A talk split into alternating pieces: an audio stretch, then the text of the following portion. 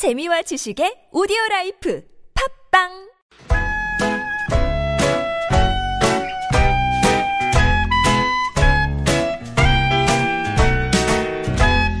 메마른 마음에 산뜻한 문화의 바람이 붑니다. 이다혜 책 그리고 영화 We were chasing some cinematic schemes, but I'll give you Panavision pictures. Give 복잡한 일상에서 잠시 벗어나서 책과 영화 이야기에 푹 빠져보겠습니다. 이다혜 책 그리고 영화 시네21의 이다혜 기자와 함께합니다. 안녕하세요. 네, 안녕하세요. 아니 근데 오늘 골라오신 영화가 유해진 씨 주연의 럭키. 네. 제가 이 영화 광고를 버스에서 봤거든요. 네. 버스 광고에 많이 붙어 있더라고요. 네. 어떤 영화인지 설명 좀 해주세요. 어, 럭키라는 게 이제 운이 좋다는 뜻이잖아요. 네. 여기서는 일단은 운이 좋다라는 의미를 처음엔 잘 알 수가 없습니다. 왜냐하면 유해진 씨가 연기하는 주인공이 킬러예요. 아, 그런데 이 킬러가 약간 반 백수인 엑스트라 전문 배우하고 둘이 네. 한날 한시에 대중 목욕탕에 있게 됩니다. 예. 그리고 하필이면 그때 그 대중 목욕탕에 왜 바닥이 미끄럽잖아요. 그렇죠. 특히나 비누 같은 거 불나면 그래서 이 킬러가 그만 그 비누를 밟아요. 어, 그리고 이런. 미끄러지는 바람에 네. 정신을 차려보니까 아무것도 기억이 안 나는 상태인 거예요. 네. 그리고 그 상황에서 이 아까 말씀드린 약간 반백수 상태의 엑스트라 전문 배우는 아, 저 사람이 아까 보니까 뭔가 행색도 굉장히 그럴듯하고 그랬다는 생각이 나서 그 사람하고 열쇠를 바꿔치기 합니다. 그래서 그 사람 집에 가는 거예요. 사물함을 한마디로 열쇠를 바꿔서 네. 유해진 씨의 짐을 갖고 유해진 그렇죠. 씨 집에 집으로 간다. 가는 거죠. 그 반대로 유해진 씨는 그 배우, 그러니까 이준 씨가 연기하는데 그 이준 씨네 집으로 가게 되는 겁니다. 네네. 근데 이제 이준 씨가 딱 가보니까 이 집이 너무 의리의리한 거예요. 음. 그리고 그 집 안에 비밀의 방 같은 게 있는데 그 안에 들어가 보니까 뭔가 경찰 무전 같은 걸 들을 수가 있는 상황인 거죠. 네네. 아, 이 사람 경찰인가 보다라고 생각을 합니다. 한편 이준 씨네 집에 간 유해진 씨는 자기가 뭐 하는 사람인지 도저히 알 수가 없는 거예요. 그럼 아예 유해진 씨는 기억을 상실한 거예요? 그렇죠. 기억 상실증 같은 내가 뭘 하고. 네, 전혀 아무것도 정보가 없고. 거예요. 예. 그래서 이제 자기가 누군지를 찾아야 되는 상황인 거예요. 그러니까 이제 단서를 찾기 시작하는데 예를 들면은 아, 뭔지는 모르겠는데 자기가 좀 칼을 좀 쓰는 것 같은 거죠. 음. 그래서 아, 칼 쓰는 직업이 뭐가 있을까라고 생각을 해서는 요리사? 그렇죠. 그렇게 생각을 하는 네. 거예요. 그래서 무슨 김밥 써는 장면이요. 나오는데 김밥을 막 이렇게 이렇게 쓰는 거죠. 어, 갑자기 왜 삼시세끼가 생각이 어, 나죠? 그렇죠. 네. 약간 그런 분위기가 됩니다.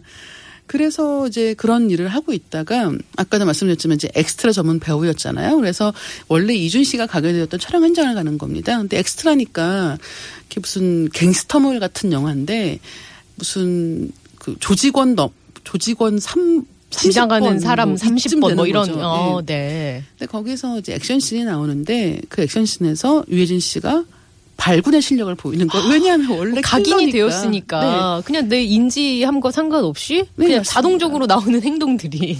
그래서 원래는 자기가 맡을 역할이 아닌데 굉장히 좋은 역할을 주게 되는 거예요. 예. 어, 액션 좀 하는데 이렇게 되면서 그리고 이준 씨는 한편 이제 어떤 사람한테 연락을 받는 거죠. 음. 그래서 제가 저번에 부탁드렸던 거 어떻게 됐습니까? 이렇게 물어보는 연락을 받고 이제 무슨 일인지 모르니까 그쪽에 찾아갑니다. 네. 근데 찾아가 봤더니 내가 누구 없애달라고 했는데 어떻게 됐어요? 이렇게 물어보는 거죠.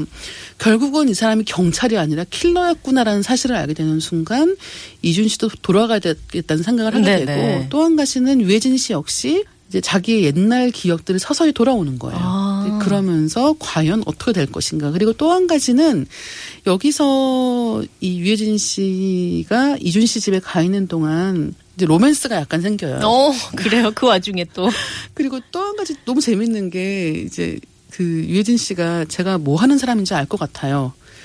라고 얘기를 하니까 유해진 씨를 구해준 그 구조 대원부터 해서 이제 도와주는 사람들이 아, 어떤 거 하셨는데요? 이렇게 물어보는 거예요. 그러니까 유해진 씨가 배우입니다. 라고 하니까 사람들이 얼굴이 갑자기 음, 뭐지?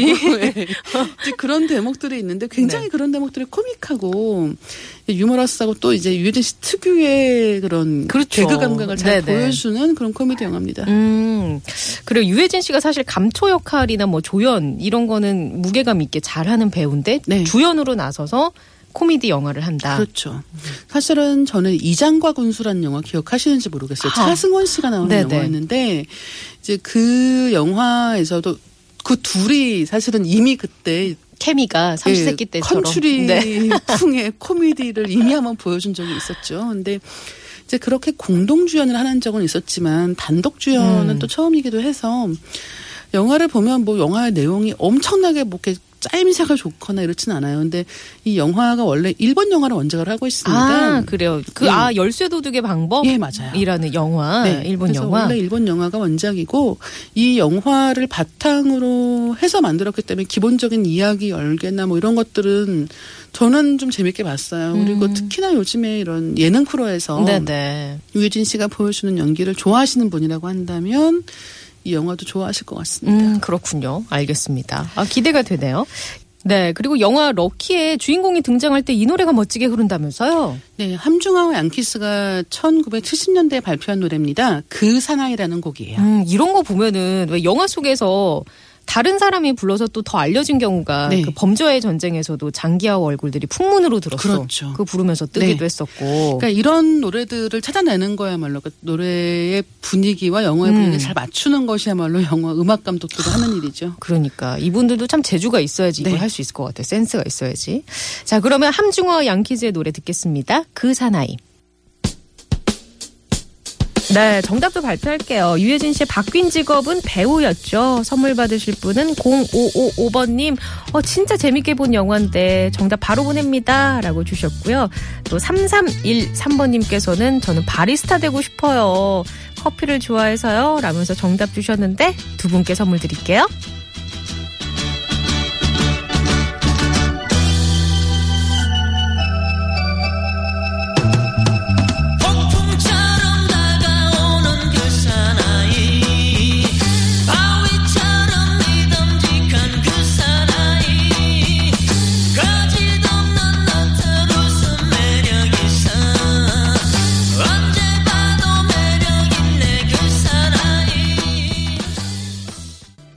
자, 이다의 책 그리고 영화 이번에는 책 이야기 해볼게요. 어떤 책 갖고 오셨어요? 네, 불량 아빠 육아일기라고 하는 책입니다. 불량 아빠 육아일기. 네. 지금 방송 듣고 계신 분 중에 찔리시는 분들 계시지 않을까 싶은데.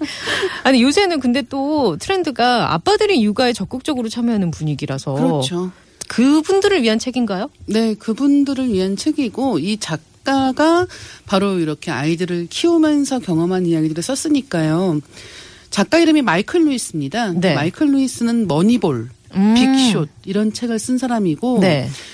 어, 이 머니볼과 빅숏이라는 책 두 권 다 실화를 바탕으로 하고 있고 또 경제학 관련된 책들이에요. 이 빅쇼트는 영화로도 나오지 않았었나요? 둘다 영화로 나왔습니다. 네네. 머니볼은 브래드 피트 주연 음. 영화였고 이제 이 빅쇼트도 최근에 그 서브프라임 네네. 문제 사태를 가지고 만든 음. 영화가 나- 있었는데 이 두 작품 다 원작이 바로 이 마이클 루이스인 거예요. 아, 그래요. 어떻게 보면 실제로는 설명하기 굉장히 어렵고 이해하기 어려운 것들을 굉장히 알기 쉽 고 읽기 쉽게 쓰는 작가였던 거죠. 왜 다들 그렇게 생각하시지 않나요? 내가 많은 어려운 것을 해보았지만 애 키우는 것만큼 그렇죠. 어려운 건 없다. 예. 전적으로 공감합니다. 예, 왜냐하면 은퇴도 없고 네, 자식이 내 맘대로 안 되니까. 그렇죠. 태어나는 순간부터 내 맘대로 네. 안 되니까. 그리고 이제 보통은 이제 나랑 비슷하겠지라고 생각하지만 물론 이제 우리는 나의 옛날을 생각같이 잘 기억하고 있지 않죠. 그러니까 비슷해서 짜증나는 경우도 그렇죠. 있고요. 예, 네. 비슷하지 않아서 짜증나는 네. 경우도 있고요. 어떻게 돼도 힘든. 네. 그다음 또한 가지는 어, 이 육아라고 하는 게 내가 아무리 열심히 한다고 해도 칭찬해 주는 사람이 없다는 거예요. 아. 그러니까 이렇다면 우리가 사회에서 는 많은 일들은 뭐 마감때가 있으면 마감이 끝나면 그 일이 끝나죠. 음. 그렇죠. 그럼 퇴근한단 말이에요. 그다음에 내가 무슨 뭘 잘 끝냈을 경우에는 주변에서 뭐 인정받고 그렇죠. 칭찬받고 성과에 따른 승진하고. 보상이 있죠. 예, 뭐 연봉이 오르기도 하고 음. 보너스를 받기도 한단 말이죠. 휴일에 일하면 휴일 근로가 음. 나오기도 하고. 육아는 아무것도 없습니다. 그래서 굉장히 좌절감 느끼시게 되는 그런 아, 일이기도 한데 네. 이 마이클 루이스가 새 아이의 아빠로서 자기가 아이들을 키워보면서 겪었던 많은 일들을 쓰고 있는 그런 책입니다. 그러면 책 속에서 어떤 재밌는 에피소드가 있을 것 같은데요? 예, 책 속에서 나오는 에피소드들 중에서 일단 첫 번째 딸이 퀸이라고 하는데 그 딸이 나올 때는 어, 자기도 준비가 안 됐고 그때 정말 뭐 아무것도, 아무것도 모르는 모르죠. 상태에서 이제 첫 딸을 받게 됩니다. 근데 당시에 싸구려 와인을 몇 잔째 마시고 있다가 이제 아내가 아이를 낳게 되고 그렇게 되면은 이제 안 봐도 뻔하죠. 이 이후로 한동안 애 낳을 때 이 사람은 술에 취해 있었다는 얘기를 계속 듣게 되는 거예요. 모든 원망이 그렇죠. 모든 다 원망을 받게 비난의 됩니다. 화살이 다 거기로 가죠. 그렇죠. 이제 그렇게 첫 딸을 키우고 이제 첫 딸을 키우고 둘째가 태어납니다. 둘째 딸 네. 딕시라는 딸이 태어나는데 그러니까 이번에는 이제 자기도 긴장을 음. 하는 거죠. 네. 그런데 이제 이 둘째 딸이 태어난 다음부터는 이제 아이 엄마가 거의 이 육아를 전담을 하게 되지만 어 그때 이제 첫 딸 같은 경우는 왜 애가 둘이 있을 경우에 큰 아이는 동생이 태어나면 좋은 마음도 있지만 질투를 하죠. 굉장히 많이 예. 하죠. 터울이 많이 안 나는 경우는 더더군다나 심하고. 그렇고. 네. 그래서 이제 큰 아이가 이 동생에 대한 그런 질투심 때문에 말썽을 피우기 시작하는 거예요. 그래서 이제 어떻게 되냐면 이 자- 지은이한테 아빠는 끝이야. 아빠는 형편없어라는 얘기를 계속했다는 거예요. 첫째 딸이 예. 그러니까 이제 아빠는 나도 힘들고, 그렇지. 예, 엄마는 둘째 보느라가 바쁘고, 자기는 첫째랑 놀아주는 것도 굉장히 노력하는 건데, 이제 큰 아이는 전혀 그렇지 않다는 거죠. 근데 그렇게 지내다가 어느 날인가는 큰 아이가 같이 캠핑을 간 얘기가 나옵니다. 근데 아빠 오늘 아빠랑 같이 있어서 얼마나 재밌었는지 말하고 싶었어라고 하면서 이렇게 안기더라는 거예요. 음. 네네. 이제 그 때 맛보는 기쁨 같은 것들도 여기서 같이 이야기를 하고 있고 아마 그 상황에서 아이들이 아빠가 싫다는 얘기를 계속 한 몇십 년에 걸쳐서 한다면 아빠도 진짜 너무 힘들 그렇죠. 거예요. 못 그런데. 예. 아이들이 변화무쌍하기 때문에 그렇죠. 본인들의 코드를 탁 맞춰주면 또 언제 그랬냐는 듯이 앞- 와서 안기고 경험담이시죠? 볼을 비비고 하니까 그래서 그런 맛에 그 네. 힘듦을 참아내는 게 아닌가. 그렇죠. 또 하나는 이 아이가 셋이라고 하잖아요. 막내는 네. 아들이에요. 워커라는 이름의 아들이 태어나는데 이 아이 키우는 게 어렵다라고 하는 이유가 여기서 드러납니다. 아이를 셋을 낳았으면 심지어 엄마 아빠가 똑같은 아이들인데 다 그럼- 다르죠. 그렇죠. 바로 거기가 핵심인 거예요. 어디에 장단을 맞춰야 될지. 네. 그러니까 큰 애를 키우면서 이렇게 했더니 됐어. 그래서 거기에 맞춰서 둘째를 키워. 안 돼요. 안 되죠. 그럼 둘째를 키우면서 또 시행착오를 합니다. 그런 다음에 셋째 적용해요. 셋째는 또 안 되는 거예요. 그러니까 이런 식의 시행착오들을 이 책이 굉장히 유머러스하고 음. 솔직하게 쓰고 있기 때문에 네네.